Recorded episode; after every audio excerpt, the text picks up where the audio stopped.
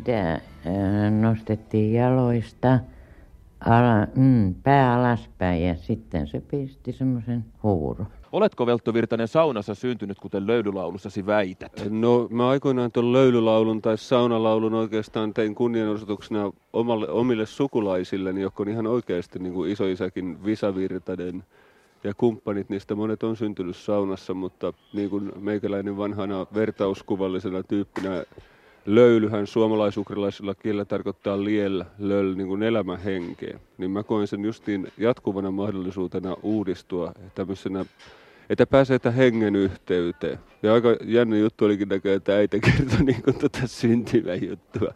En mä ollut tuommoistakaan ainakaan muistaakseni ennen kuullut. Mä oon sen verran luntanut vähän Veltto Virtasen storia taaksepäin, että mä tiedän, että Veltto Virtanen on ensimmäisiä sukupolvia, jotka on syntyneet sairaalassa Hämeen linnassa vuonna 1951 toukokuun 18. päivä. Sä et ole kuitenkaan syntynyt legendaarisella Höyhensaarilla, vaan siinä toisessa. Mistä moinen? En mäkään oikein tiedä. Ehkä, että noin, niin Mä en todellakaan tiedä. Mä en oikein muista sitä, siis että minkä takia mut vietiin tai tuotiin sieltä toista paikasta.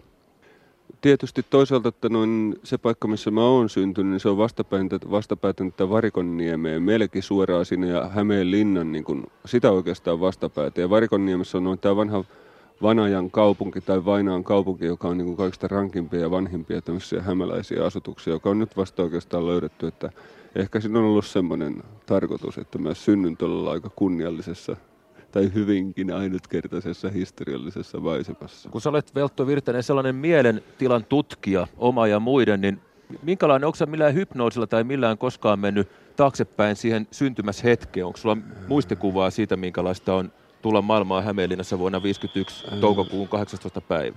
Virallisesti mä en ole tehnyt sitä itse omasta syntymästä, mutta mä oon samankaltaisia kokemuksia kokenut, että, jota voisi verrata syntymäkokemukseen. Että mä oon mennyt hyvin syvälle, ollut niin kuin jossain puserruksessa ja niin kuin jostain mustasta aukosta pikkuhiljaa alkanut pusertua ulos. Ja mä oon nimittänyt sitä, se on vähän samanlaisia kuin mä tutkin aikoinaan, kun mä olin edellisen kerran, tai siis joskus noin kymmenen vuotta sitten erosin silloisesta avovaimosta, niin jäi semmoisia erittäin rankkoja sähkömagneettisia tai ruumiillisia niin kuin tosi kauheita paineita, jotka siis justiin varsinkin kun meni herkkiin tiloihin, niin niitä kun työsti itseltään pois, niin se oli joku, joku kauheita pihkaa tai jotain niin kuin todellista rusentumista, pusertumista ja sitten se ikään kuin jotenkin valona pikkuhiljaa aloit luiskahtaa ja virtaan ulos sieltä ja semmoinen virtaamisen tunne että kyllä mä on, uskoisin, että mä oon aika lähelle kokenut justiin sitä, koska jos se jossain muistissa on meissä, niin sehän on justiin meidän omissa soluissa, lihaksissa ja hermoradoissa, ja silloin se tunne, mikä sieltä tulee, on justiin oma syntymäkokemus. Se uskomattoman helpottava tunne samalla,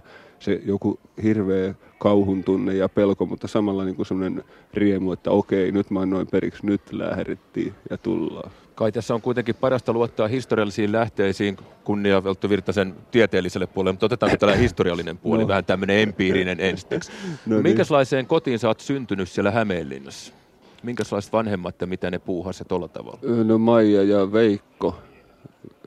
Meidän suku on Sysmästä oikeastaan. Ne tuli joskus 30-40-luvulla Aulankon kautta Hämeenlinnaa ja minä synnyin sitten Hämeenlinnassa. Äiti on omaa sukua Maija Lehtonen ja se on justiin Vanajalta kotoisin, että oikeastaan äidillä on uskomaton tämmöinen peruskunniallinen ammatti, jota Suomessa on ikinä arvostettu, kotirouva. Juuri tämä niin kuin hienoimpia, mitä voi olla, koska se on ollut todella lapsille hyvä juttu silloin. Varsinkin meidän tapauksessa, kun isä taas oli legendaarinen, ainakin aika pitkän aikaa voisi sanoa, että kaupparatsu, tai siis että myyntimies, kun välillä niin meni ympäri No varsinkin Hämeellään, niin että Paasivaaralla tuli oltua ja siellä jossain kaljafirmassakin mä oon joskus apupoikana ollut. Ja sitten tultiin Kolumbia joku tänne Tampereelle joskus, kun mä olin 12, 11-12 vanha, muutettiin Tampereelle ja mä menin sitten relluun toisella. Voisi sanoa, että hyvinkin tämmöiseen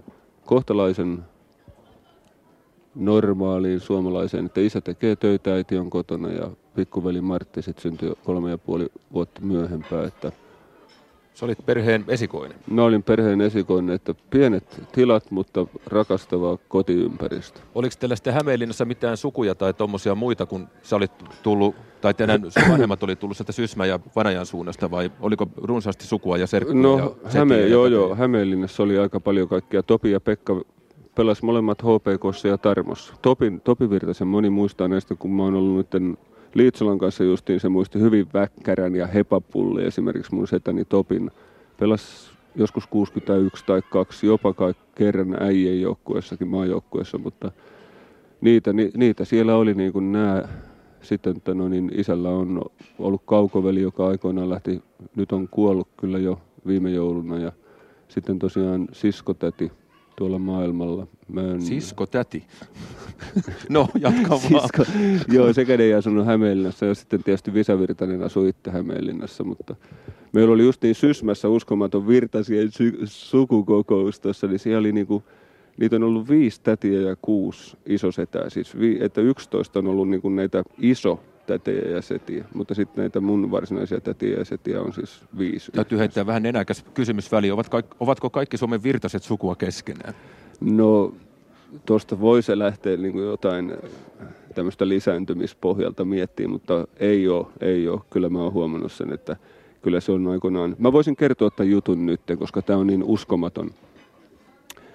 Tämä on Visavirtaisen juttu ja kyllä muistaakseni joo. Että, että no, niin meillä oli aikoinaan isoisän, isoisän, isoisä. Se oli joku Jussin poika silloin muistaakseni ja ja tota noin, niin se vetäytyi sitten tota niin Ylisille tai Vintille, mitä sanottiin silloin aikoinaan siellä kunnon Itä-Häme, Hämeessä silloin siihen aikaan. Että, että noin, ja meni ja oli siellä kauan aikaa ja sitten tuli sieltä, kolme vuorokautta sinne taisi mennä, niin kuin aina kunnon miehet kolme vuorokautta kestää nämä synnytystuskat. Ja sitten se tuli sieltä ja meni pappilaan. Ja niin kuin ei sitä häiritty eikä mitään, mutta tiedettiin, että se oli ruvennut keksiä nimeä meille Jussin pojille, josta niin.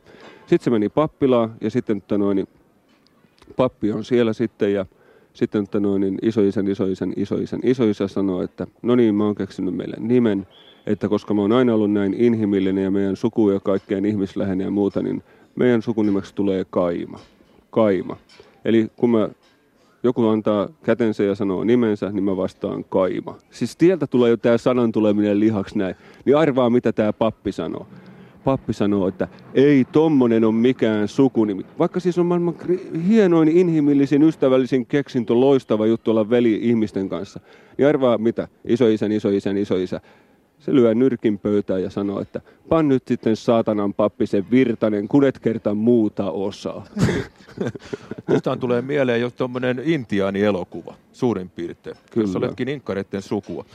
No, mehän kaikki vähän ollaan me suomalaisukralaiset. Tämä on, niin, sanotaan on laajat reservaatit ja vähän heimoa. No Mut... sehän on intiaanin nimi Virtanen, se joka asuttaa sitä virta-aluetta. Niin kuin NEN päätteet Suomessa kaikille, jotka luulee koulusta oppineet sen diminutiivin vähennysmuodon, se on ihan puppua nimissä.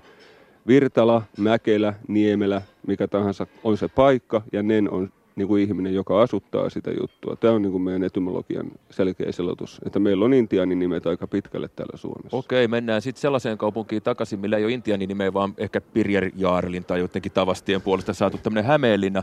Minkälainen kaupunki pienelle Veltto Virtaselle oli 50-luvun Hämeenlinna? Ah, jännittävä. Siellähän on loistavia paikkoja tietysti, niin kuin esimerkiksi Ahvenisto. Ahvenistolla oli ollut silloin 52 uima-olympialaiset. Tai siis ne olympialaiset oli Helsingissä, mutta uimakilpailut sinne oli. Mä seikkailin paljonkin Ahveniston mettissä ja hyppäsin jopa mäkeä pikkupoikana hautaus maan siellä, sinne saniaisten joukkoon ja se oli uskomattoman komeita harjuja. Samaten Aulanko on täydellinen paikka. Se, se on pitkä tarina, kuinka sekin kertoi se, tai kuinka se rakennettiin se juttu, mutta siellä oli todella hyviä mettiä ja hyviä, hyviä niin kuin mielenkiintoisia juttuja. Samaten sitten koko Katumajärvi taas. Siellä ne, mikä sen Vanajanlinna, justiin tämä entinen Sirolaopisto ja entinen mikä Saksanlinna. Sitten kun se alkoi kehittyä, niin sitten se vasta ei elohope oli siinä sanotaan, kun se tuli kaksivuotiaaksi, niin se rupesi puhumaan ja kun ei sillä ollut esimerkkiä, niin hän puhui, että äh, potkukelkka on allu ja puuro oli hopo, hopo ja kello oli allu ja sitten tämmöisiä. Kukka oli akka. tätä ei usko kukaan. Meidän pojat tarvi 20 vuotta ennen kuin yritettiin lyödä, mutta kai sekin jäi yritykseksi. Iso ääni oli Pertillä vaan, että kun sen sarjakuvalehtiä äh, sekoitti, niin sitten se huusi kauhealla äänellä, niin kuin vieläkin on ääntä. Ja tota, sitten kun se kävi tota, noin äh, kolmatta luokkaa, silloin oli semmoinen opettaja, joka kulki pas, paskeri päässä ja nämä vanhemmat olivat vähän kateellisia kai meille, kun tämä oli niin vilkas ja se viittaili siellä, että mitä nyt tehdään, että kun hän on jo tehnyt. Niin opettaja käski viemään sen Hämeenlinnan Pirmeli niin äh, psykologin tykö. Mutta siellä oli Hämeenlinnan sairaalan silloinen ylilääkäri. Hän on varmaan kuollut. Niin hän otti Pertin kolme kertaa vastaan. Sitten kolmannella kertaa hän pyysi minut sisälle ja sanoi, että tätä poikaa ei tuoda tänne, vaan opettaja. Kiitos. Se oli Maija Virtanen, Velttu Virtasen äiti. Näinkö sulla sitten koulu taivaalla alkoi hyvien tähtien alla, Velttu Virtanen? Kyllä se oli aika, ra- siis onhan toi totta tosiaan. Mähän olin, niissä luki, että liian vilkas mielikuvitus. Tai se ei sanottu liian, vaan uskomattoman vilkas mielikuvitus ja muuta. Että mä jälkeenpäin ka- katsomassa, äiti muisti ehkä väärin, se oli kasvatusneuvola. Mä menin ja katoin ne paperit, niin mä katsoin oman älykkyysosamääräni silloin pienenä mitattuna, niin se oli noin 140 mutta reilusti yli, koska mä, psykologi oli mennyt sekaisin ja sanoi, että luultavasti niin kuin yli 150 reilusti. Ja kun mä myöhempään ne tein joskus, niin mä huomasin, että mulla menikin sitten sinne, niin kuin, mihin se älykkyystesti loppuu. Että kyllä se voisi kuvitella, että mulla oli... Kyllähän kolmannella luokalla justiin pari opettajaa sanokin, se on kolmas luokka tarkoitti siis silloin kolmatta luokkaa, Juhu. että me lukioon, tai siis suoraan että noin, niin oppikouluun, koska tota, siinä vaan äiti oli vähän liian kiltti ja sanoi, että Pertin täytyy olla samanlainen kuin muiden. Että ne opettajat näki sen jo silloin, että kun ei ole haasteita, ei ole omaa tasoa, niin silloin villiintyy lopullisesti. Ja niinhän mulla kävi sitten. Minkälaisella fiiliksellä sinne koulualun pitää lähdit? Osasitko lukea ennen koulua tai jotain tuommoista juttua? Että oliko mielenkiintoa? No- Hämeenlinnassa no, kuitenkin kävit koulua. No siinäkin mielessä äiti ja isä oli keksinyt tämän jutun, kun sanottiin aina, opetettiin, että lapsia ei saa opettaa lukea ennen koulua. Että sitten ne tylsistyy koulussa. No mulle kävi kuitenkin sillä lailla, että kun mä en osannut lukea, siis uskomatonta en osannut lukea, mutta kun mä menin kouluun, niin mä opin niin kuin parissa kuukaudessa ja sitten mä luinkin koko, niin että Härmälässä myöhempään, kun mä asuttiin Tampereella, niin Viljo aikoinaan sanoi mulle kirjastohoitaja, että mä oon ylivoimaisesti niin kuin lukeneen mies, lukeneen mies niin kuin Härmälän kirjastossa. Että mä taisin lukea sulle kaiken sitten sen jälkeen, kun mä opin lukeen. Että ehkä se pidättely tässä asiassa ainakin teki tehtävänsä. Mutta se, siis mä oon kokenut täysiläisen, että jos koulu olisi ollut kunnollisempi ja opettajat, niin musta olisi tullut aika uskomaton nykyään siis ehkä kurinalainen nero, että mä olisin jossain, niin kuin, jossain proffana ja haalistunut jonnekin tutkijaksi. Että nyt tämä, nämä, tietysti nämä vaikeudet synnytti musta sitten semmoisen ihmisen, että mä näen koko ajan ympärilläni ja varsinkin tämän päivän koulussa ja kasvatuksessa ja yhteiskuntaelämässä justiin sen, että ihmisten ei anneta kehittyä – tunnepuolella, mielikuvitus luovalla puolella, vaan me ollaan vielä kauheammassa melkein ansassa sen suhteen, että nuorille ei anneta niin kuin mahdollisuuksia, vaikka muka vanhemmat hokee, että niillä on niitä enemmän kuin koskaan. No minkälainen koulu se oli, minkä sä menit? Sä oot mennyt 58 kouluun tai jotain semmoista. Haa, se oli Myllymäen kansakoulu, joo, siellä se on. No se oli oikeastaan, se oli kuitenkin sekakoulu. kyllä mä, joo, mä muistan yhden Seijankin, kyllä mä sitä tota, noin, heti jo ensimmäisellä luokalla muistaakseni vähän aina hidastin siinä yhden tämän Orapihla ja Ainan kohdalla, siis missä se asuu niin kuin vauhtia, että en mä jäänyt odottaa, mutta aina kävelin siinä kohtaa hitaampaa, kun sitä ei vielä näkynyt ja aina vähän vieläkin hitaampaa ja hitaampaa, että jos se sattuisi pulpahtaa siitä näin, niin sitten sen kanssa.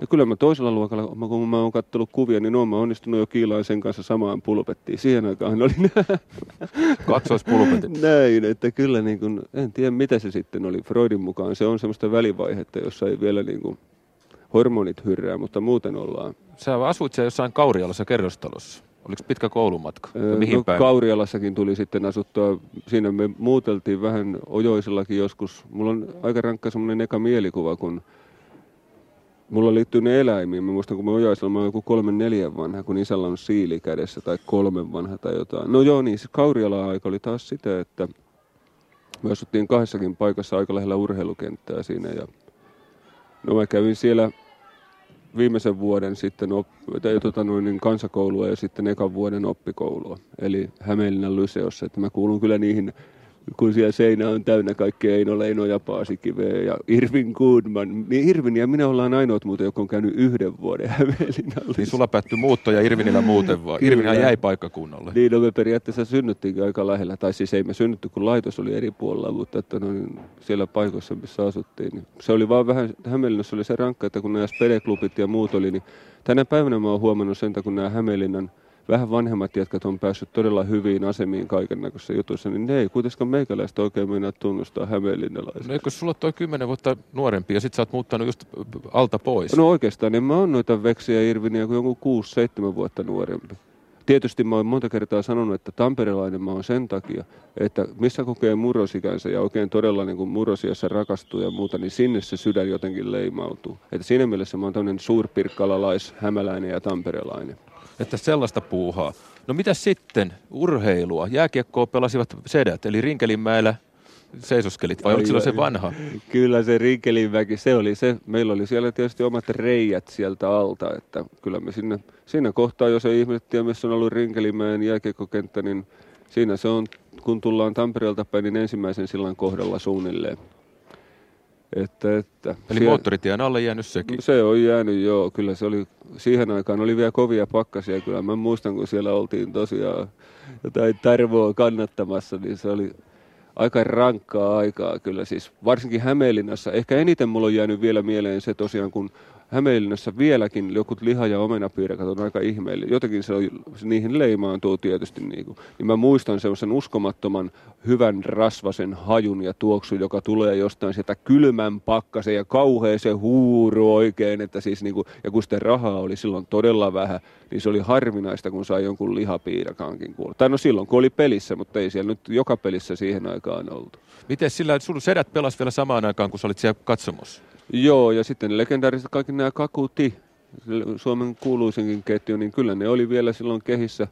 Mä olin Karumaan Jopen kanssa samalla luokallakin sitten niin kuin, ja periaatteessa Hämeenlinna oli niin pieni kaupunki, että kaikki tavallaan aika pitkälle oli siinä samoissa kuvioissa. Mä en itse pelannut vain jääkiekkoa kuin vasta sitten, kun mä tulin Tampereelle ja menin tota noin muutettiin tuohon Messukylään, niin mä menin Nekalan tai Viinikan kirkolla olevaan Boston Bruinsiin. Sehän meidät Miksamäkilän kanssakin yhdistää. Ai niin se oli Ilveksen joo, kaupunginosa Joo, D tai E juniorit, en mä muista kumpi. Mutta vielä sitä niin, Hämeenlinnan lätkästä niin, no, sen verran, että sä, sä, ehdit näkemään se Hämeenlinnan lätkän kuitenkin sen viimeisen pihahduksen ennen 80-lukua. No justiin, tai siis niinku 60, kato 61, 62, silloin kun HPK tuli vielä ja Tarmo tavallaan putos, mutta HPK oli vielä jotain.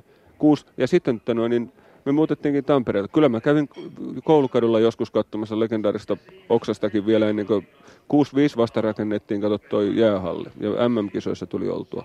Mutta tosiaan niin kyllä siis kaikista kovimmat ylivoimaisesti, siis sydän verellä huudetut, siis niin kuin äiti sanoi, että mulla on uskomaton ääni se oli, muahan sanottiin, että pienempänä kersantiksi, koska mulla oli niin, kuin niin rankka. Ja tänä päivänä, siis sehän on, sen takia mä oon todella roll-huutaja, että sä, sä oot esimerkiksi kuullut, kun mä huudan täysillä, niin kyllä, kyllä. se on niin kuin semmoinen, että niin kuin sen, mua ei voi miksata periaatteessa. Sen takia mä oon aina vähän noita miksereitä kuriittanutkin ja kurmottanut, kun mun todelliset kykyni ei ole päässyt oikeuksiin, koska niin kuin ei, ihmiset ei tajua sitä. Täytyy olla tämmöisiä live-juttuja, jos lauletaan live rock'n'rollia ilman mikrofonia. Live-kalaa.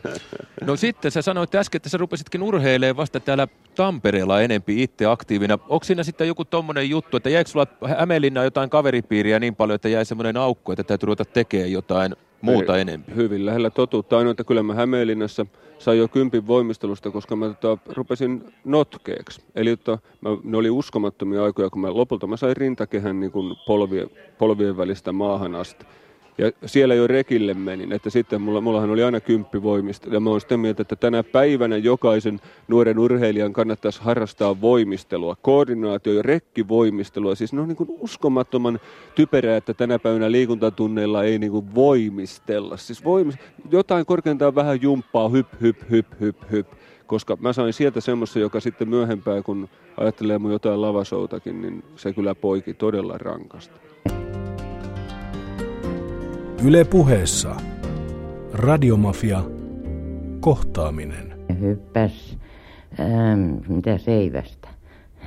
Ja tota noin, sitten kun me mentiin, niin ne oli aina autolla, niin ne oli aina äh, takapenkillä, niin mun täytyi aina, kun me mentiin kukkialle, niin laulaa sille Liljan kukka. Se oli aina, äiti, taas laula Liljan kukka.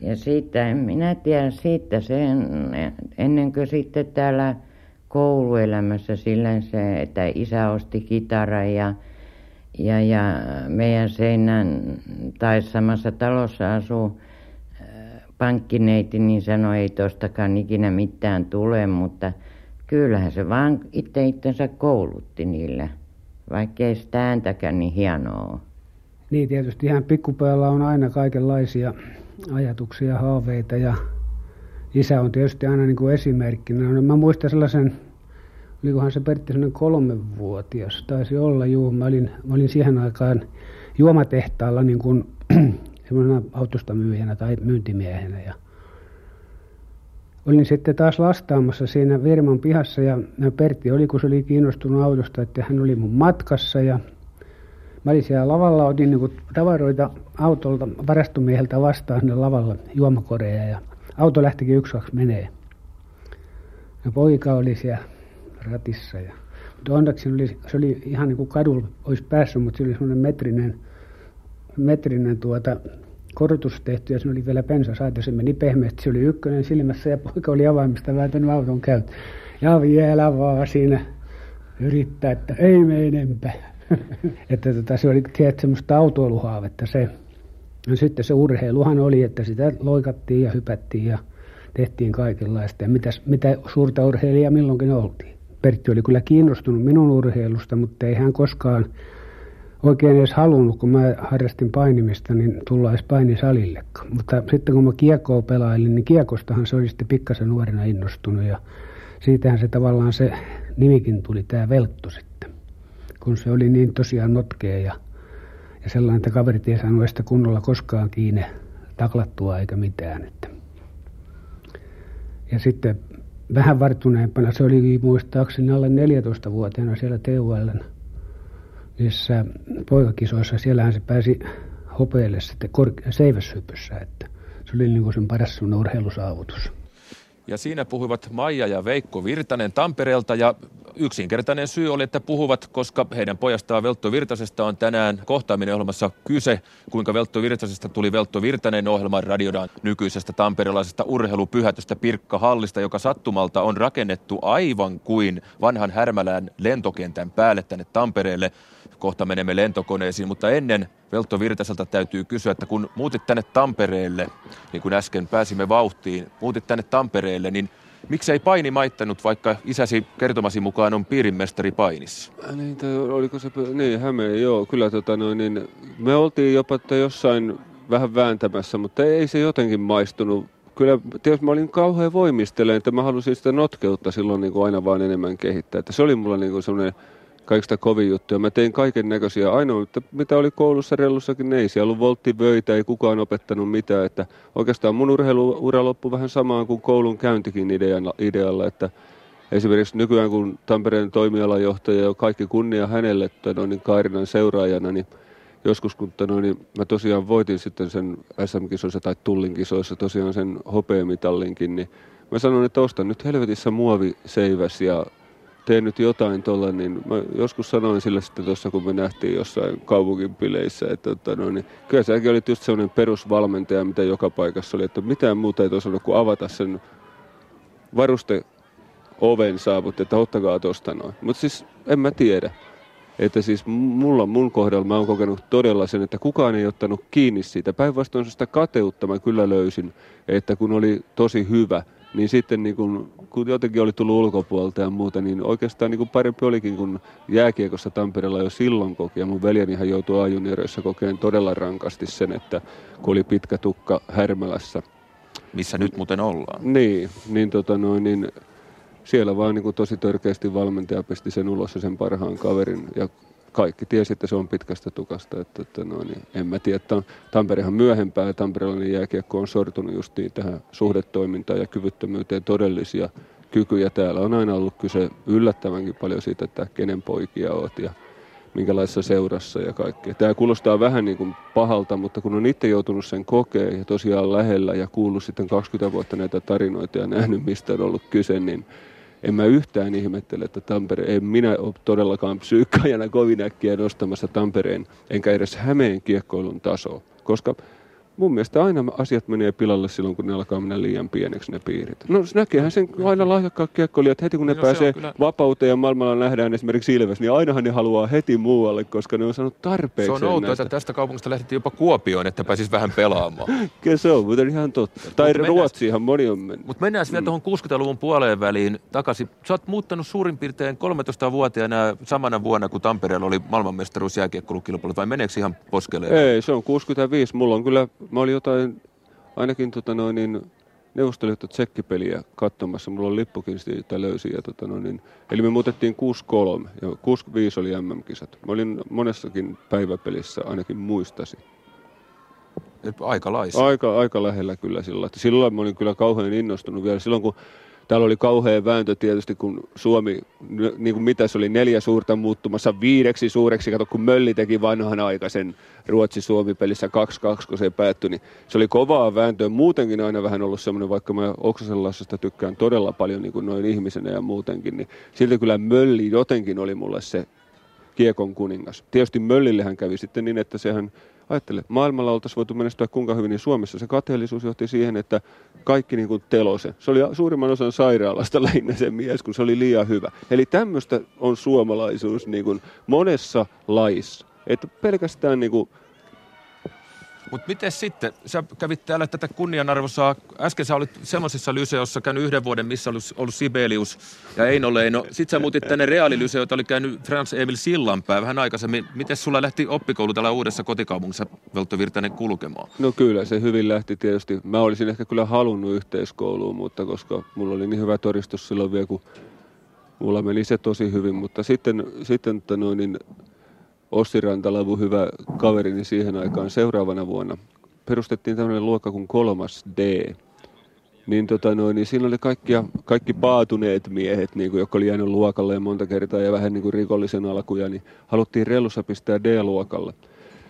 Niin sitten Ossi, kun ei niitä tullut tarpeeksi, niin silloin rehtori kysyi, että, että onko ketään tänä vuonna tulleita, että tota noin, niin pannaan nekin sinne. Niin Ossi sanoi, että möläytti, että ja Virtanen on tullut viime vuonna. Niin tosta vaan niin kuin siirrettiin mut niin kuin sinne kaikista lainausmerkeissä häiriintyneimmälle luokalle. Että se oli semmoinen lopullinen juttu mulle, että koska mä jouduin sitten siellä tappeleen jätkien kanssa ja puolustaa. Ja kehitin justiin silloin jo näitä taitsi-tyylisiä taitoja, niin esimerkiksi kerran yhden miehen latistin semmoisen todella honkan kolistajan täydellisellä muniin potkulla. Sen jälkeen ne lakkaskin mua kiusaamasta.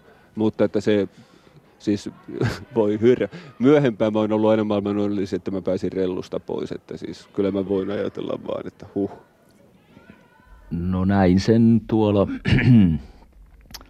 Härmälän kansakoulun pihalla oli sellainen rekkitanko, ja se kävi siellä rekkeilemässä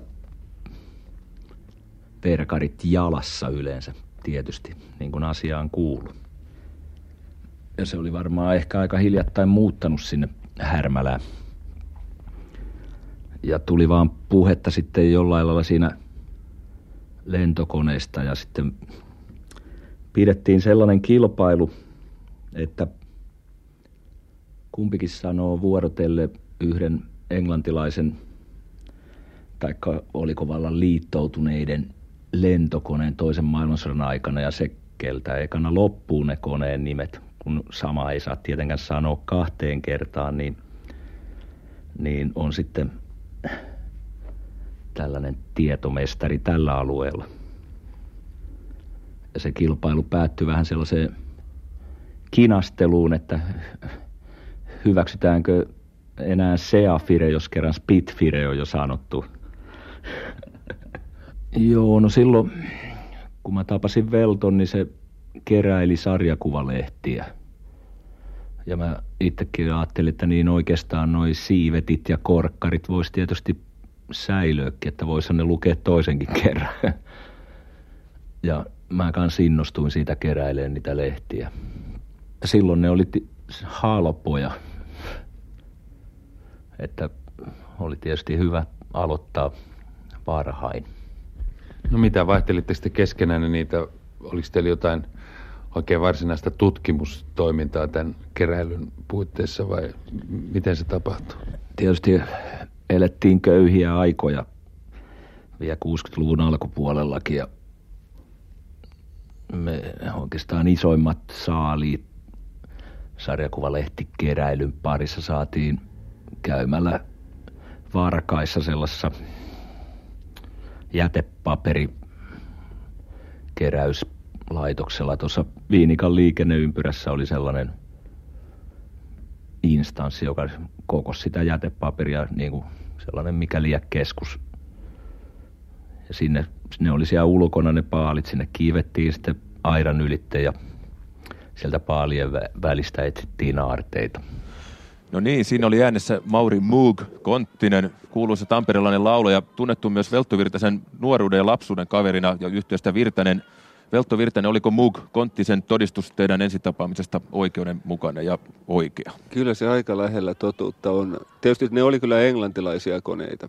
Ja jos se Seafiri olisi hyväksytty, niin mä olisin voittanut. Hehe. Mutta siis se oli uskomaton muuk, oli siihen aikaan. Silloin oli sellainen makeen rasvaletti ja silloin oli sellainen härmälän gangsteripoiki ja tuli sen perässä. Ja se oli hyvä, kun mä vaan sen keikuin. Mulla taisi olla jostain rippikoulu hyvin lähellä tai jotain, että mulla oli jostain kumman syystä siilitukka vielä, niin se näytti varmaan maailman korneimmalta, kun lätärit tulee, vaikka muahan myöhempään sitten huomenna rupesi sanoa lätäriksi, mutta Siis ne oli todella sen näköisiä, että mitäköhän tästä oikein. Sitä paitsi mähän voimistelin siinä aina sen takiakin myöhempään, että siinä tosiaan sillä talonmiehen, koulun talonmiehen miehellä oli ihana ty- tytär, joka siinä, josta sitten myöhempään vähän.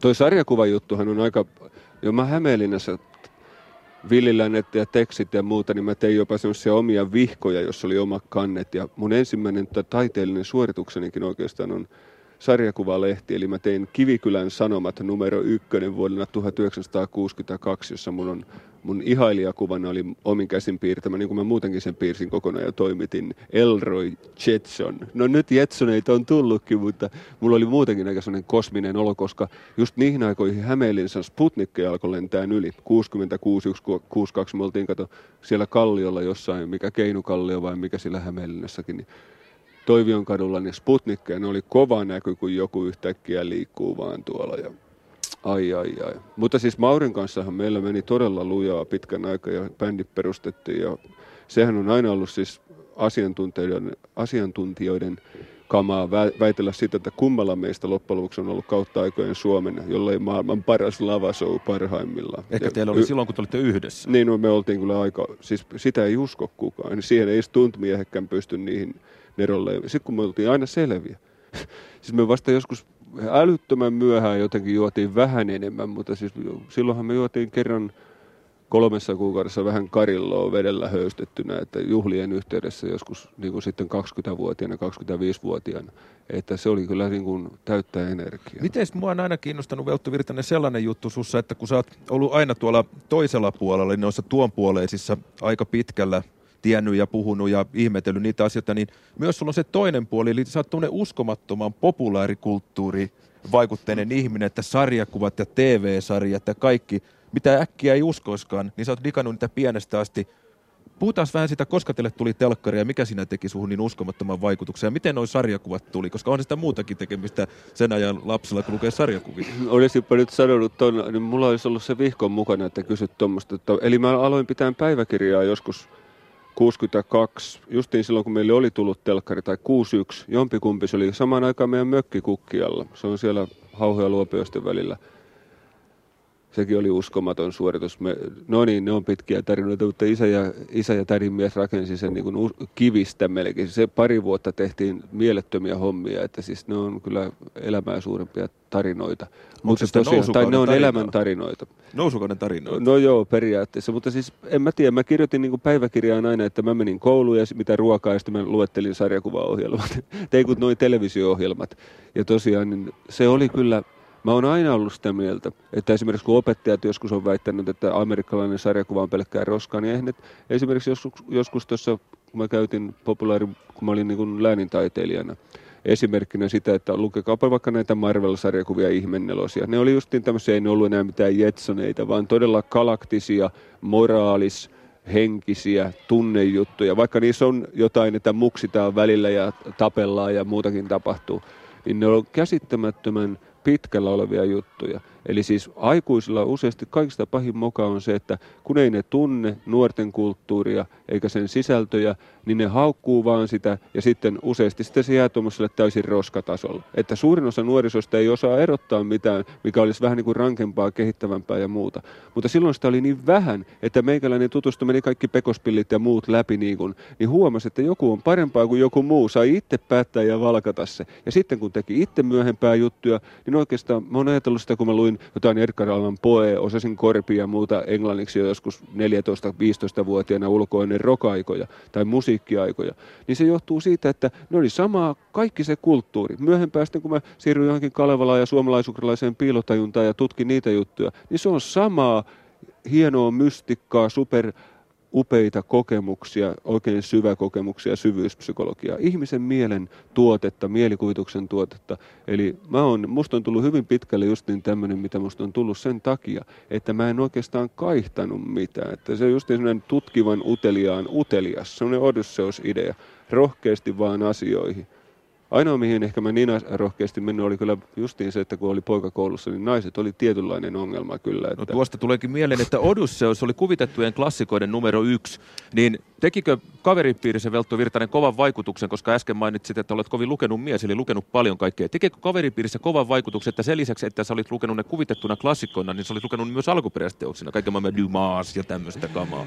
Niin, no periaatteessa ei sitä oikeastaan tapahtunut, että kun ei ollut sellaisia kavereita, jotka olisi lukenut sitten ihan niitä samoja juttuja. Paitsi Mauke tietysti oli, oli hyvin paljon kaikennäköistä lukenut. Että kun mä vielä sanoisin tästä joku Nietzsche, kun kaikki varoitti, että saa lukea Nietzsche, varsinkin jos Ketkä lukee Kafkaa. No, jotka oli tietävinä joku kasvattajat ja muuta, että menee, tulee hulluksi. Niin mulla joku Nietzsche oli ensimmäisiä semmoisia jo hyvin nuorena, 5, 16 ja 17-vuotiaana, kun mä luin näin puhuit Sarathustra, niin musta tuntui, että tämä mies on mun kaveri se niin kuin ajatteli samalla lailla, että siis mä oon monta kertaa ajatellut, että olisinpa mä vieläkin yhtä älykäs ja viisas kuin 16-vuotiaana. Mä olin todella pitkällä. Eli siis mä vaan tänä päivänä voin ajatella, kun elämä on näin pitkällä, kaikkia vaikutteita on näin paljon, että kuinka pitkällä noin nuoret todellisuudessa onkaan ja kuinka hirveä koneisto yrittää estää nuorten kehittymistä. Ja No nythän on vasta niin kuin herätty siihen, että opettajiakin täytyy ruveta vähän valkkaan sen soveltuvuuden perusteella opettajan ammatteihin. Mutta se on kauheita minkälaista. Siis me, me ollaan maailman koulutetuimpia ja muutenkin tajuavimpia kansoja. Meillä on syvin tunne kaikkiin tämmöisiin kulttuureihin, siis meillä on eniten kansanrunoutta ja muuta, niin mitä meillä tapahtuu? Meitä johtaa semmoinen porukka tänäkin päivänä, joka puhuu kuin pikkulapsille ja pitää niin kuin tyhminä.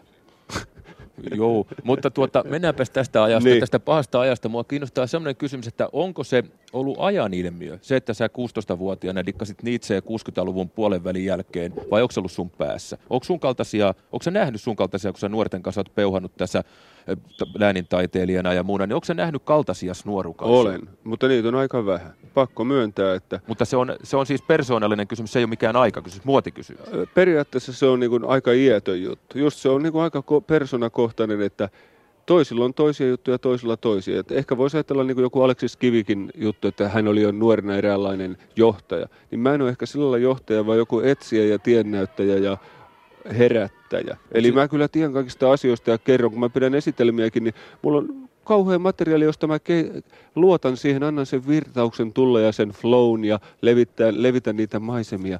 Enkä mä, niin kuin, niin kuin mä sanoin, häpeä mitään semmoisia asioita, mitä, mitkä on inhimillisiä. Nyt otetaan ufot pois taivalta ja mennään aivan toiseen ulottuvuuteen. No. Kalat on sulle tärkeä asia. Ei tarvita horoskooppimerkkiä, vaan suomalaista kalaa ja kalastamista. Eikö pidä Peltto Virtanen paikkaa? No on se pikkupoikana ollut kauhean tärkeä, mutta tänä hetkenä mun veljeni Marttihan se on, niin kuin, että vaikka se on niin kuin Tampereen kaupungilla hommissa, niin kyllä se periaatteessa on kalastaja. Että, ja isä samaten Tällaisia on... kukkialla kesämökki hyvän järven rannalla. Kyllä, mutta kyllä ne koko ajan tuossa muutenkin pyörii, että ne on todella niin kuin pitkällä niissä jutuissa. Että mä itse on tavallaan just siinä mielessä vähän jäävi sanoa enää mitään kalastuksesta, koska mulla on ollut muutamat viime vuodet niin paljon kaiken näköistä tekemistä. Tai oikeastaan mä oon ollut vaan liian kiltti, koska mä oon tehnyt just semmoisia asioita, että mä tulen ja teen kaikkea ilman oikeastaan mitään korvauksia. Meen vaan joka paikka ja läkähdytän itteni. Mutta, ja sitten multa jää hienot asiat kokematta, esimerkiksi just kalastus. Mutta kyllä mä tajuan, mitä se on. Se on just siellä alitajunnassa syvällä jossain. Joku tulee. Se on jotain ihmeellistä sattumaa, kohtaamista, löytymistä. Mä oon aina rakastanut sitä yhtä kuvaa, jossa poika vetää ongella näin ja sieltä ahve, joka nauraa yhtä paljon kuin se poika, joka vetää. Eli että silloin kun joku tapahtuu, niin se todella on ikään kuin sun oman mielen laajentumista tähän ympärille. Että ne asiat, mitä sä teet parhaassa harmoniassa, hyvällä mielellä, uppoutuneena niihin, niin ne oikeastaan ulkomaailma tuo ne samat tapahtumat sulle ja osallistuu onnellisesti ja ilolla siihen. Mutta mitä Veltto Virtanen sulle tapahtui sinä päivänä, kun teidän isä sulle kitaranostia, koska tämä tapahtui? Mä en ole ikinä oikeastaan ihan tarkkaan muista sitä päivämäärää, mutta se oli 67. Mä olin 66 jouluksi saanut magnetofoni. Sitten mä omilla rahoilla nyt noin, niin ostin sen oikein romun levusoittimia ja sitten me Mauken kanssa niin kun käytiin näitä supermyynnin levyjä ostelemassa muutamia. Ne oli jo siihen aikaan jotain 50 penniä tai markan aika kalliita, mutta tota, tehtiin se. Mutta sitten kun se osti kitaran, se oli kyllä aika uskomattoman. Mä näytän nyt tässä pari senttiä korkealla kielet ja mulla oli sormet ihan soosina. Ja se oli mä niin kun mä, tässä on vaikea ruveta uliseen, mutta kun mä, ei kukaan ollut opettanut, siis koulussa mulla oli just semmoinen musiikinopettaja niin kuin kaikilla oikeastaan meillä, että tota noin, jos ei osannut laulaa, niin ei se opettanutkaan mitään. Se vaan sanoi lähinnä, että suu kiinni. Mä oon monta kertaa, kun mä oon tehnyt omaa terapiani, huomannut, että ihmisten suurimpia luomisen kannalta, itsetunnon kannalta suurimpia mokia niille on tehty on se, että ei ole opetettu laulaa, ei ole opetettu kääntää, käyttää ääntä. No sitten kun mä soitin sitä kitaraa, niin mä otin niitä ääniä. Mä otin, että C, C ja C, C ja sitten niin kuin C, E. Ja mä tein tätä, kun mä voin vaan ihmetellä, ajatella, että miten isä ja äiti ja kaikki kesti sitä, koska sitten kun mulla oli vielä niin kauhea ääni ja sitten kun mä lopulta rupesin säveltämään, mä sävelsin sitten englanniksi jotain, että you know girl, I love you, yes it's true. Ja mä tein näitä, ja sitten kun mä lauloin sen slowalla äänellä. Yle puheessa. Radiomafia. Meillä oli niin kuin kohtaaminen. luja luottamus omiin kykyihin ja taitoihin. Niitä ei asetettu kyseenalaiseksi lainkaan, vaan, vaan keksittiin ensin bändille nimeksi, nimeksi Kestapo. Ja sen jälkeen alettiin katsoa, että että me tarvittaisiin siihen varmaan pari jätkää lisää vielä, että täytyy vähintään neljä olla bändissä. Ja idea oli se, että kuhan ne on hyviä jätkiä, ei sen väliä, osaako ne soittaa. Se on tietysti etua, jos jotakin soittimiakin löytyy. Mä jopa itse ajattelin, että mä voin valita minkä soittimen hyvänsä, että mä voin alkaa vaikka rumpaliksi tai pasistiksi ihan sen mukaan, että mikä jää puuttuu. No, mun suosikkibändini oli Hollies ja Velton suosikkibändi oli Huu. Ja yleensä kun me tehtiin jotain bändilistoja tai tilastoja, niin Beatles oli sellainen instituutio, joka pantiin ykköseksi vaan ihan ja sitten sitä ei sen kummemmin edes ajateltu. Se vaan oli niin jotenkin kova, että se ei ollut se ei ollut edes tavallinen bändi, vaan se vaan pantiin ykköseksi, sitten vaan kilpailtiin sitä, että kekkä on kakkosia ja kolmosia. Veltolla oli kyllä sellainen erikoinen kyky, että se löysi aika yhdellä kuulemalla sellaisia uusia tuttavuuksia, niin kuin jonkun Jim Morrisonin ja T-Rexi, Creedence, Povie, niin Veltto dikkas niitä niin kuin heti välittömästi ja sitten kesti aina sellaisen vuoden tai kaksi ennen kuin se tuli tietoisuuteen oikeastaan nämä nimet. Että muutkin löysi ne.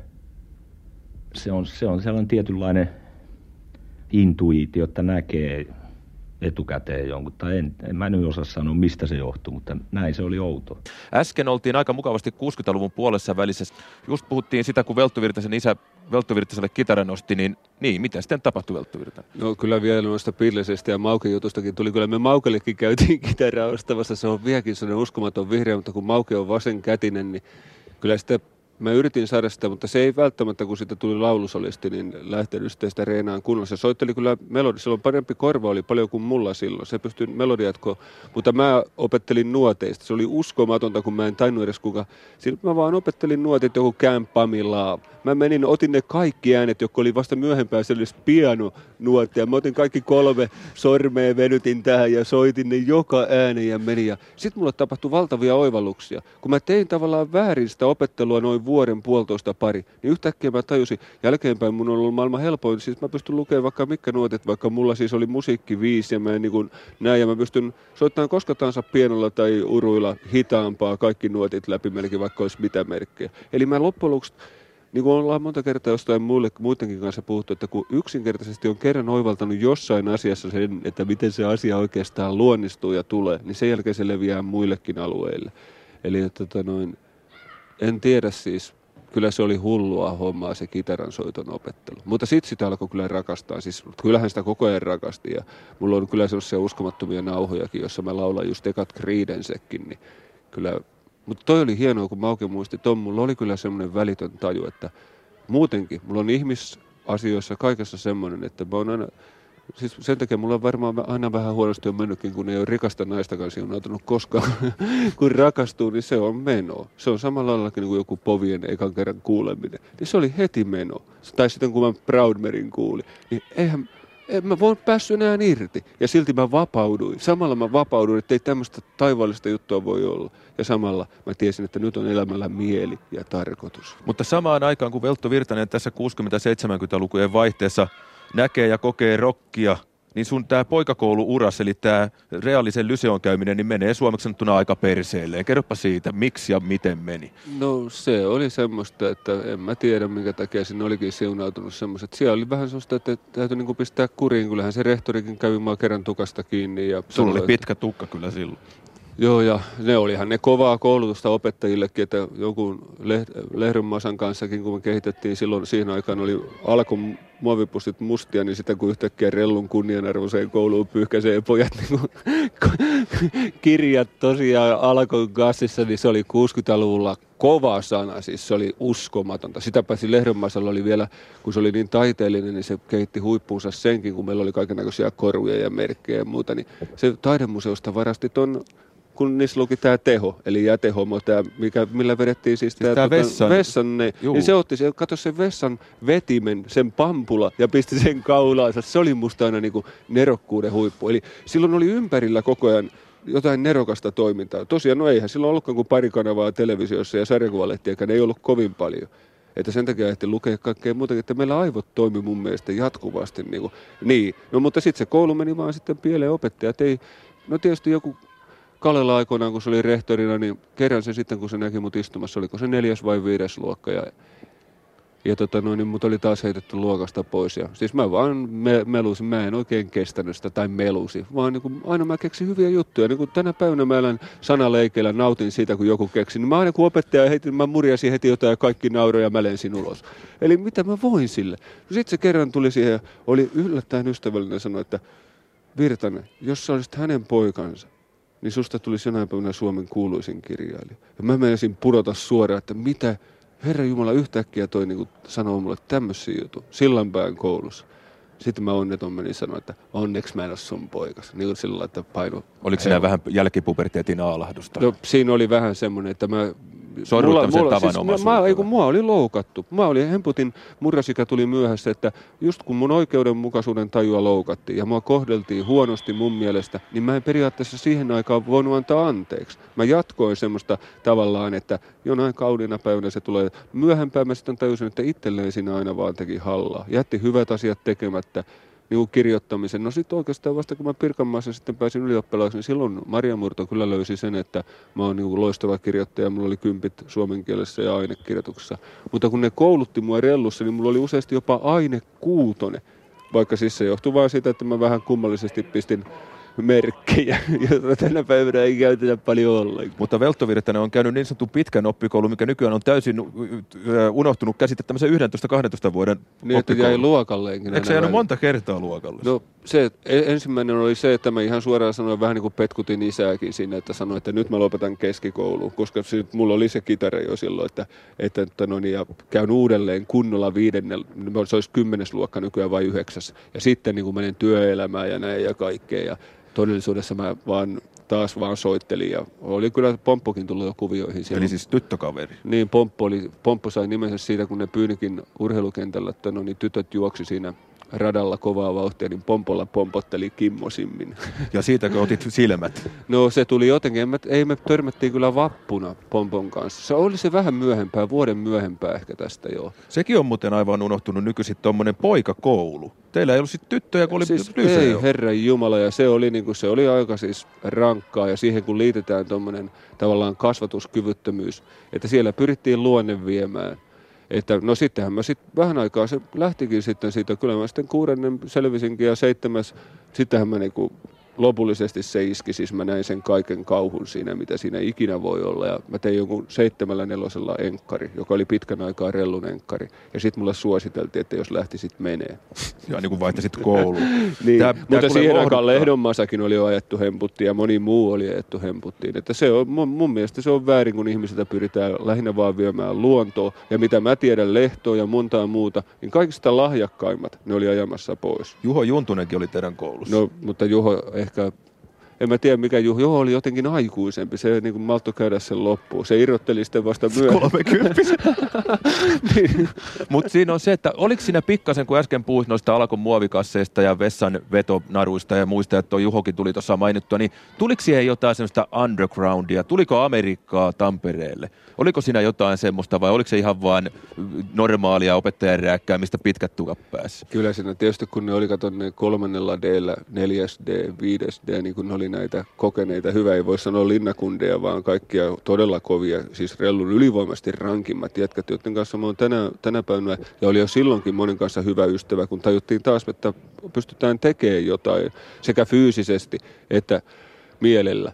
Niin, tota noin, niin kyllähän ne rääkkäsi just tällä erottis seksuaalisesti meidän näitä nuorempia naisopettajia, että kyllä ne naisopettajat niin pelkäsi ja vihas niitä. Ainoita se oli kivo, eihän ne nyt niitä mitään niin kuin käsiksi käynyt tai jotain, mutta kyllä se niin kauheita flirttejä ja heittoja oli. Ja sieltä mä opin ehkä tämmöisen leikkisen suhtautumisen erotiikkaan kyllä, koska ne oli niin rankkoja juttuja. Päätettiin kerran Velton kanssa pitää Risanen maanantai – ehkä se oli jonkinnäköinen vastalause sille, että aina ryypätään lauantaina tai perjantaina ihmiset yleensä ottaa, mutta päätettiin pitää risanen maanantai ja ostettiin sitä varten pari viinipulloa ja muutama keskiolut ja juotiin vaan itsemme siihen kuntoon, että me maattiin tuolla keskustorin laidalla kirjastotalon, silloisen kirjastotalon takana siellä nurmikolla, niin selällämme ketarat oikosena siinä puolisammuksissa, kunnes Veltto sitten sanoi, että hän täytyy lähteä kotiin Härmälään ja myöhemmin vaan kertoi, että hän tota, siellä linja-autossa oksensi linja-auton lattialle ja rahastaja, joka siihen aikaan oli jopa rahastaja tyttö, niin sanoi, että, että tuut tuonne päätepysäkille ja saat maksaa sen siivouksen. Ja Veltto kertoi, että hän sitten notku siinä puolitajuttomana siinä auton hyristessä eteenpäin ja sitten kun se pysähti jollekin pysäkille, joku ihminen jäi pois, niin hän syöksy siitä hurjalla vauhdilla sen ihmisen ohitte ulos ja juoksi Lepolan mettään ilmeisesti pakoon erittäin pitkälle. Täällä ollaan, täällä ollaan lähellä Lepolan metsää, eli ollaan täällä Härmälässä – Jonneka Veltto äskeisessä Mug Konttisen nuoruusmuistelussa. Ilmeisesti trolloi bussilla, eli johdin autolla on tullut tämä vain tämmöisenä tarinana rankalta 70-60-luvun taitteesta. Oliko se Veltto Virtanen oikeasti tuommoista vai oliko kyseessä poikkeuspäivä? No, niin kuin Mauke sanoi, että maanantai, kato, mä kerroin jo, että me ei todella juotu oikeastaan ollenkaan. Eli 30, 30 voisi ajatella, että jos kerran kuussa joi, niin se on jo niin kuin, silloin ehkä tapahtui jotain tämmöistä. Mutta tohon aikaan sen takia ne krapulat ja oksennuskohtaukset tulikin, koska join niin todella harvoin, niin sitten tapahtui jotain tämmöisiä ihan älyttömiä juttuja. Että kyllä mä ton muistan tuon tarinan hämärästi. Se on, noi pako, pakojutut on kyllä niin, kuin niin mielettömiä. Muutama semmoinen pako, jossa on just viime hetkellä livahtanut. Mä oon ollut siinäkin erittäin semmoinen pelisilmäinen, että kun mä oon katsonut, että nyt jää kiittää jotenkin tällä näin, niin sitäkkiä niin kuin poikamaisesti ja sillä notkeudella salman nopeasti niin kuin nyt mentiin. Muistatko sieltä ihanalta 70-60-luvulta mitään vastaavia pakotarinoita? Tällaisia? No me oltiin tuolla Orivedellä, mikä se Ori Rönni. Rönni. Olin ylioppilaaksi pääsemässä, se kolme justiin sieltä Hatanpään nykyinen lukio, e, silloin Pirkanmaan yhteiskoulu, niin tota, mentiin kesällä sinne ja tota, mulla oli vielä eka musapaita päällä ja mä olin selkää vetänyt niin kuin konepistolla olisi vedetty ja tuolla to, ketsupilla sitten reijät siihen ja mä olin aika tämmöinen rankan No sitten kävi sillä lailla, että yhtäkkiä, että no, niin mä löysin niin kuin ihanan naisen. Silloin sieltä yhtäkkiä, mä olin kyllä vapaana justiin siihen aikaan, joo. Näin, ja se oli meidän koululainen joku näin, ja silloin oli ihana pullo karilloa, kokonainen vielä näin, ja oltiin menossa justiin rödille sisään, niin yhtäkkiä mennäänkin ottaa niin kuin, tuota, siihen autojen väliin näin. Ja sitten kun ottaa pienen hörpy, niin poliisit tulee ja vie mut auto. Ja se tää oli täynnä kaikki niin kuin just siihen aikaan kauheimmat äijät oli. Niin mä rupesin näyttelemään, siinä, siellä oli joku 12 äijää, niin mä rupesin näyttelemään uskovaista. Tiedätkö, mä, mä, koska mä pelkäsin niin paljon, niin mä sanoin, että pojat kyllä Jeesus armahtaa. Ja taputin yhtä sammunuttakin ja yksi lisää sinä Jeesuksen kanssa ja näin. Ja mä vaan, mä rukoilen pojat ja mä päästiin sinne Oriveden niin putkalle asti näin ja sitten vietiin kolme jatkaa kuulustelua heti ja pahimmat niistä vietiin koppiin heti ja meidät muutama pistettiin sitten istuun tähän näin penkille. No mä otin kengät pois kylmäverisesti ja katoin, että, että no niin, ja mä olin koko ajan suussa sanat, että joko mun vuoroni on, jos joku katsoo sinne, sinne, kato kun kolme kirjoittajaa kirjoittaa ja putkat on täynnä, sitten mä katsoin ne heittää just sitä viimeistään jää sinne koppiin, Eli poliisien päät menee sinne, mä kävelen siitä ja täysillä, niin kuin, ja sitten mä lopulta on siellä makaan pensaikon alla, ja sitten luuli koko ajan kuvitteli, että poliisikoirat tulee. Siis mä olin juossa niin kauheen matkan sinne ja oli risukossa. Sitten alkoi tulla kauhea hätä. Niin kato, ei voi uskaltanut nousta niin sivuttain niin kuin, vähän niin kuin ylämäkeä. Ja pikkuhiljaa koira kuulee niin kuin, ja väisti sitä sillä kun käärme luikerteli. No sitten lopulta mä vedin niin kuin rasvalla tukan taakse. Niin kuin tällä lailla menin taksiasemalle, olin ottanut sen takin tai paidan pois. Mulla oli vaan niin kuin joku tämmöinen näin ja ja tota, silmälasit jossain takataskussa ja muuta ja menin takaisin sinne ja se oli, tämä oli todella Oriveden putkapako, Juh. 73. Eh, ehkä tähän täytyy sanoa, että hyvät kuulijat, tämä ei ole radioteatteri, vaan tämä on Veltto Virtanen kertoo, kuinka no, tämä oli lyhyt tuli versio. Hän, lyhyt versio sitä, minkälaista se oli, kun Veltto lähti Rönnille nuorena poika. Kyllä, mutta siihen tapahtui. Se päättyi sillä lailla, että mä lauloin tätä, mikä tota Davelin, että mutta mihin jäi Aston Martin GT. Se oli hyvä, kato, mä on isolla kivellä tällä lailla, kun mulle jäi se uskovaisjuttu päälle. Isolla kivellä tällä viinipullon jalkojen värissä ja sitten ihmiset, nuoret tuli siihen ja aina mä näin niin ja sitten niille lorahti siihen ohimolle tätä valkoviiniä ja sitten ne... No niinpä niin.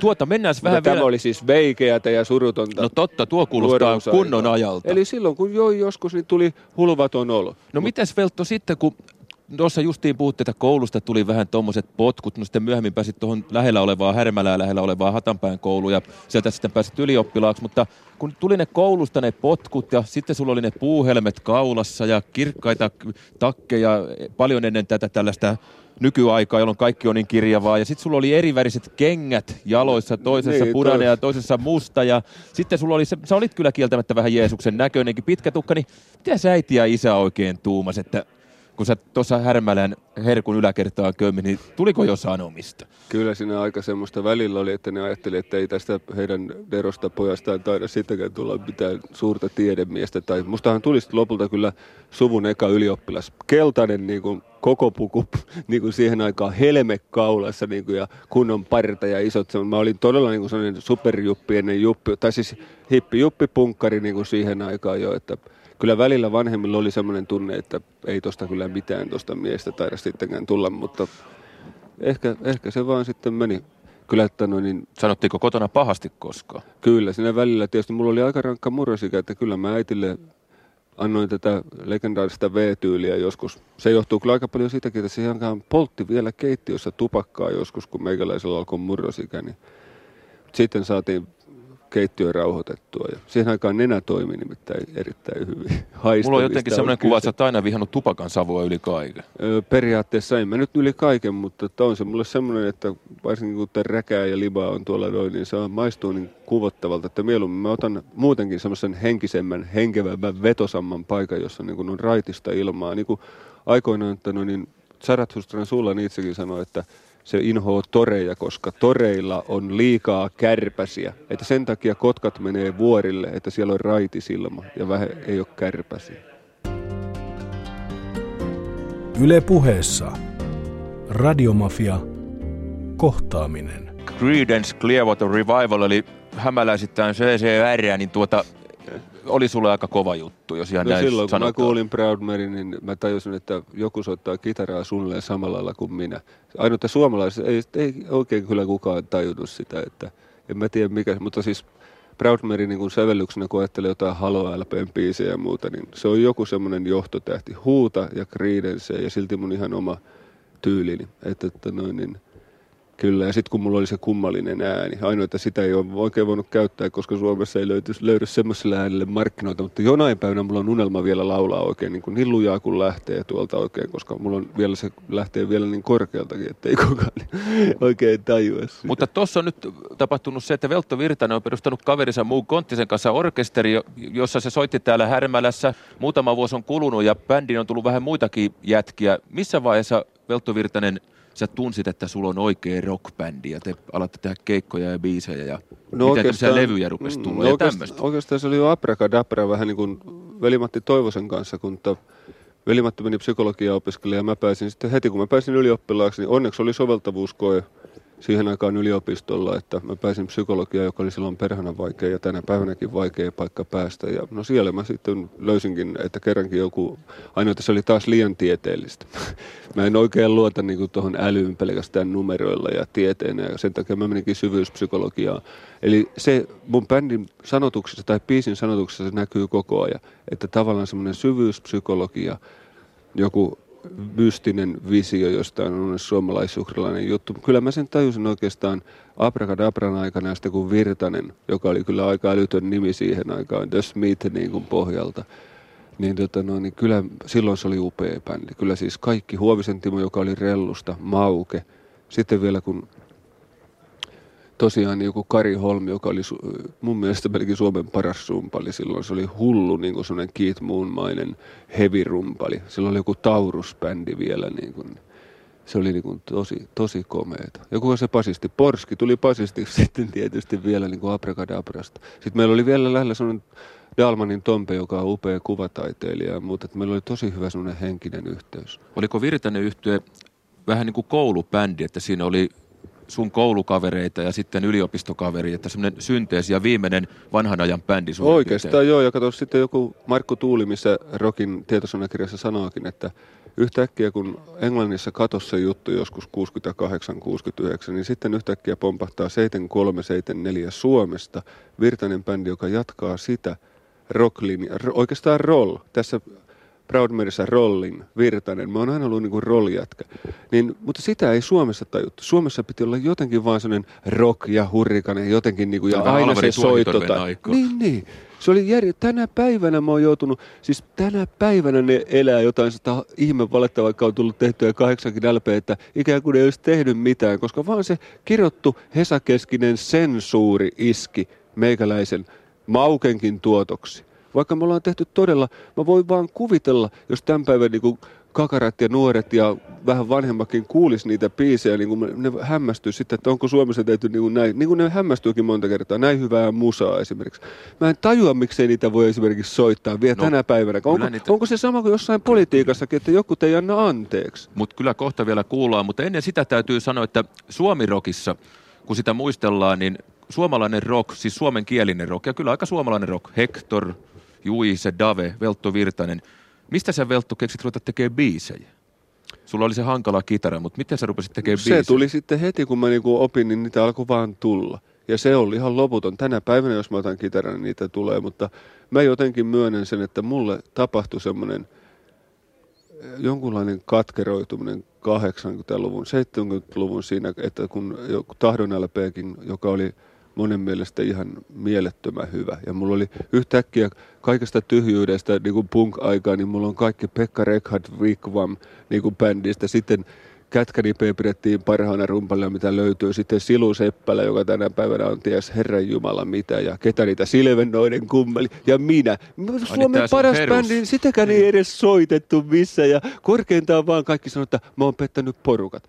Siis semmoisessa ympäristössä aikoinaan tehdä, siis vaikka tänä päivänäkin ihmiset että tämä on niin kuin aika niin kuin sontainen paikka, missä me ollaan, mutta kyllä mä oon todella kantapään kautta joutunut kokeen sen, että miltä tuntuu, niin kuin, kun tiedät tavallaan pistetään, se, että missä sä oot parhaimmillaan, niin ne ei saakaan toteuttaa itteensä. Se kävi vähän niin kuin koulussakin, että kun ei ollut haasteita eikä opettajia, jotka olisi pystyneet viemään ja antaa ja opettaa ja näyttää niitä teitä. Samalla lailla yhtäkkiä ei ollut ihmisiä, jotka olisi välittänyt jostain suomirokista, sen kehittymisestä. Aivan niin kuin samalla lailla kuin se meillä on se uskomaton Kalevala ja muuta, jota maailma parhaat ihmiset rakastaa, niin tänä päivänä meillä sitä ei arvosteta oikeastaan paljon. No viime No. aikoina vasta. Mutta mennään siihen, siihen vielä siihen aikaan, kun sulta tuli sitten, tai teiltä rupesi tulee levyjä ja muita.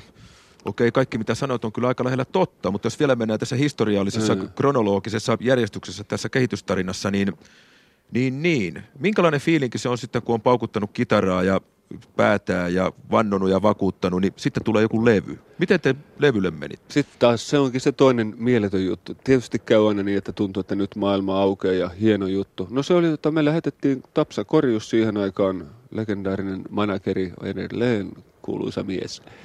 Niin tota noin, niin hoiti sen laville ja sitten me päästiin sinne. Ja, mutta sekin on vain jälkeenpäin taas, kun mä katselen, niin ei, ikään kuin ei olisi ollut olemassa. Mehän ei oltu, siis mä oon aina ollut sitoutumaton ja puolueeton ja muuta, että se oli hieno juttu lavilta ja atelta, että sinne pääsi, mutta jotenkin, jotenkin kaikki hesalaiset oli niin kuin paljon läheisempiä ja kaikki se vähän rahakin, sitä ei saanut koskaan ja mainostaminen. Sitten sit sinne tuli se toinen puoli. Että sitten me kaikki hermostuttiin Tampereella siihen touhuun, että mitä tämä oikein voi olla. Mutta siis se, että kuuli ekaa kertaa levyä jossain, kaikki on, joka on kokeneet sen, sehän on jumalainen kokemus. Se on kaiken lainausmerkeissä sen, että sä teet asioita, oot opetellut urheilee minkä tahansa jutu, että kun sä saat tuoda sen julki, sehän on kaikkien toimittajien, välittäjien tärkein tehtävä, että ne tuo julki sitä, että näitä asioita on tehty, jolloin muutkin ihmiset, nuoret, kaikki saa kuulla niistä jutuista ja niidenkin aivoissa ja sydämessä tapahtuu jotain. Se on niin kuin siinä niin kuin tuntee sen saman synnytyksen, saunassa olen minä syntynyt riemun, että nyt se tulee ja nyt kaikki kuulee sen ensiparkasun ja muuta mitä se on ja sitä tuntee olevansa tosi jumalainen.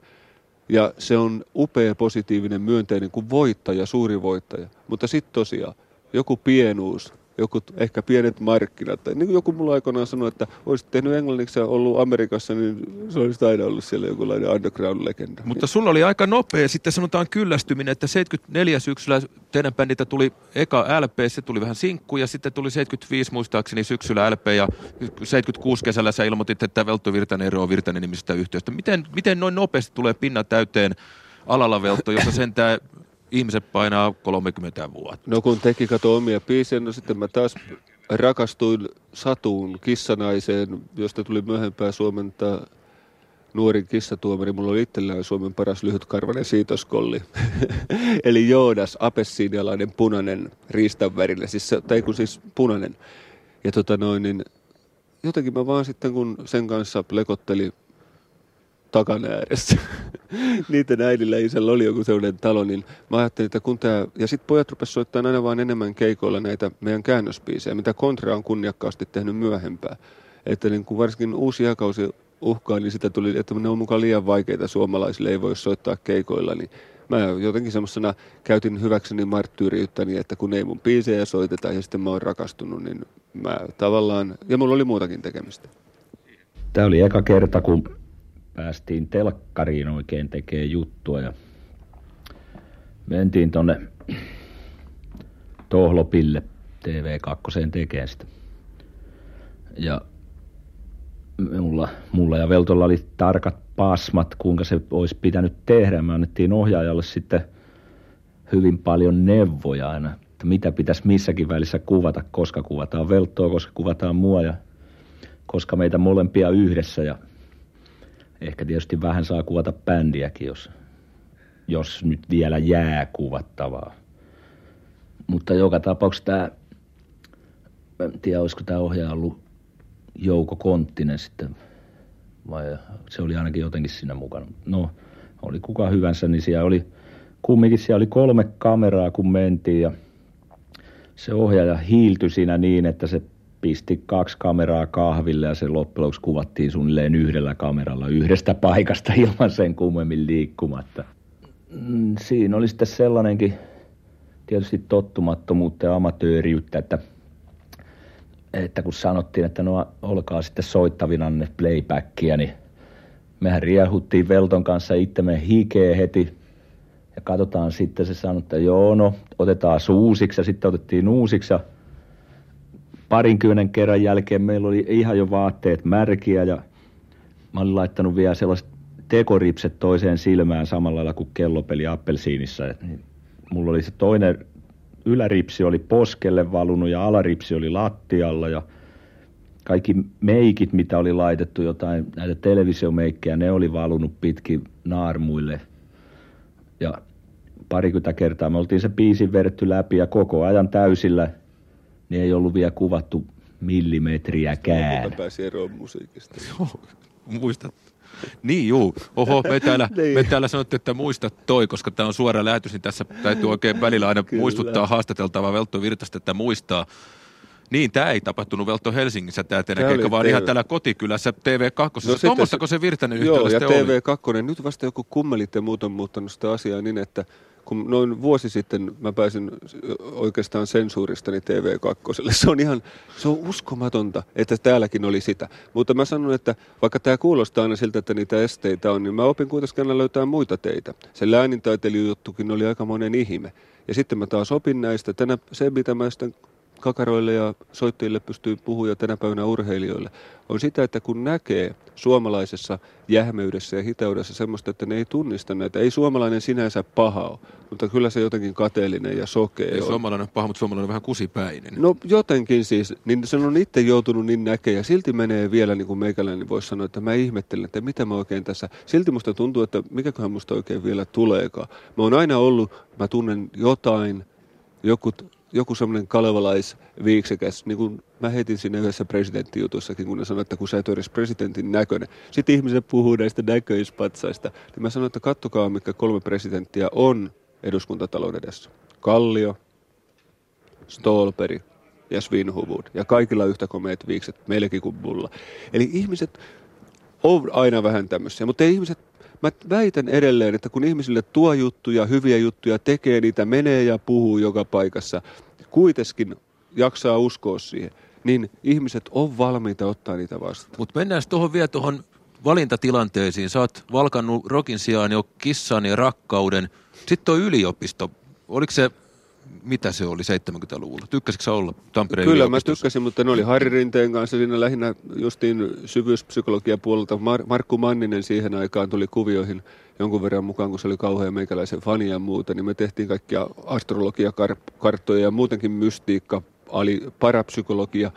Mutta sitten mä kyllästyin siihen yliopiston liian tieteellisyyteen, että loppujen lopuksi mä lopetin sen kokonaan ja nyt kun mä pari vuotta sitten, kun mulla ei ollut mitään tekemistä, aloin tekemään sitä niin lisensiaatti tai nyt muka väitöskirjaa jotain kuulemma tässä siitä suomalaisuuksalaisesta alitajunnasta, niin mä edelleen koen sen, että yliopisto on mennyt enemmän ja enemmän siihen, että kaiken täytyy, että ideoiden, niitä on vaan ihan vähän tai yksi, kaiken täytyy olla jotenkin keinotekoisen, teennäisen, valmiin näköistä. Ja tuntuu joskus, että ne opettajaressukot ja kaikki on niin jotenkin ehkä, ehkä kaikista niin kuin kyllästyneimpiä. Kummasta mutta haluat puhua mieluummin, rockmiehistä vai naisista? Tässä lopussa vai? No vähän loppuun hämöttää. Meillä on tässä muutama no. minuutti aikaa vielä Virtasen kohtaamisesta, niin saat itse valita niin sanotusti Kyllä, mulla naisten väri. kanssa on helpottanut aika paljon. Vähän. Koska sä skotasit ekan lyylis, jos sanotaan tällä ei Tampereella? Mä oon ollut tosiaan 68 vai 69, siis mä oon ollut 16-vuotias silloin, vai oliko se 67? Mä täytin 17, eli se on 68.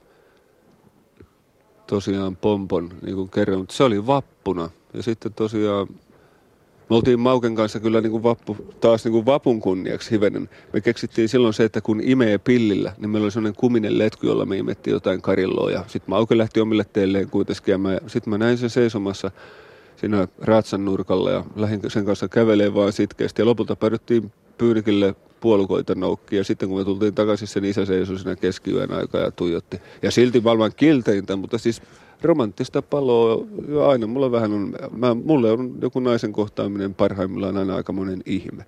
Se on samalla niin kuin älyllinen, viisas, sydämellinen ja ruumiillinen tapahtuma, että sen takia kai mulla on aina ollut pitkäaikaisia suhteita. Et sä et ole naisten naurattaja ollut oikein koskaan, siis semmoinen... Terapeuttisessa siis tarkoitan, mielessä. Tarkoitan tässä häijymässä mielessä. Siis huumorin, joo, siis en. Siis mä, sen mä voin kyllä laittaa itsestäni pois. Tietysti jos myöhemmällä jällä joskus on sitten vähän niin kuin sanotaan myöhempää kännissä joskus seunut tai ollut vähän hölmö tai jotain, niin se on niin kuin noin, mutta kyllä mä pidän naisia ta- täysin tasaveroisina ihmisinä. No nyt kun noin hienosti naisista sanoit, niin voidaan vielä puhua paikkakunnista. Sä siinä runsas kymmenen vuotta sitten pitkän pitkän, yli, kolme, lähes, niin, yli 30 vuotta kestäneen hämäläisyyden vaihdot pohjalaisuudeksi. Sä menit Pohjanmaalle läänintaiteelliseksi. Eteläpohjalaisuuteen, niin oliko perkeleellinen kulttuurisokki vai mikä se oli? Oli se aika ja mikä sen tempun motiivi oli? No se oli periaatteessa, silloin oli Suvin kanssa mennyt vähän niin kuin välipoikki kokonaan ja sitten tota noin, niin mä olin vähän semmoisessa tillikkakunnossa ja sitten muutamat ihmiset ajattelivat, että hyvä mies saattaa mennä tässä nyt pilalle lopultakin, että nyt kun se alkaa sitten juomaan, niin siellä oli se läänintaiteilijan paikka vapaana ne tiedotti, että täällä se on ja sitten kaikki ihmeet tapahtui kummalle. Siitä oli kauhea kohut. Se oli mulle tosi terveellistä, koska sitten mä upposin semmoiseen liikaan työhön. Mä olin kyllä, mä olin pitkän aikaa Suomen työllistetyin läädentaiteilija hullun lailla tein kaikkea. Mutta mulle se oli erittäin kasvattavaa, koska mä tajusin siellä jonkun yrittäjyyden ja samanlaisen eteläpohjalaisessa huumorin, joka on lämmin, ihmisläheinen kuin hämäläinen parhaimmilla, joka ei ole niin kuin ihmisen alistamista ja vitsiä niin kuin eräällä tietyllä paikoilla idässä päin. Vaan mä koin siellä jonkun uudelleen. Ainoa, että mä menin siis tein ruveta luomuviljelijäksi. Mähän viisi vuotta, kun mä asuin alavuudella, niin oli hyvin lähellä, että en jäänyt sinne asuun järven rannalle ja eläimiä ja kasveja ja mitä tahansa yrttejä sitä löytyykin tekeen. Tuo, Mutta sitten niin kun vuodelta oli palattava, nyt mä tunnen olevani valmis, en tiedä mihin. Tuohon oikeastaan, tuohon kauniiseen seestyneeseen vastaukseen voi esittää vielä viimeisen kysymyksen. Nyt kun sä Veltto Virtanen oot pohtinut tällä ei mennyttä 43 vuotta, niin onko sä tyytyväinen menneisiin vuosiin? No kyllähän siinä, kun mennään niihin kouluaikoihin ja tiettyyn musiikin keskeyttämiseen, niin kyllä mä koen edelleen aina välillä, että kyllä olisi se voinut käydä toisellakin tavalla. Että kyllä mua ihmetyttää tämä maailmanmeno. Toisaalta se, missä mä nyt oon ja miten niin kuin äiti ja isä on hyvin pitkälle mun kavereita ja veliä ja kaikkea, että on myös käynyt ikään kuin murrosikäänsä loppuun ja tullut täysvaltaiseksi aikuiseksi. Että tuntuu olevansa aika pitkälle vapaa mies. Niin musta tuntuu, että juuri näin se on hyvä, että se meneekin. Ja mä niin kuin, mieli tekee edelleen jotain jatkaa tätä, että mä en missään nimessä ole sellaisessa tilanteessa, että mä lopettaisin täysin tylsistynyt, vaan tosiaan ihmettelen, että mitä kaikkea sitä vielä tässä tapahtuu.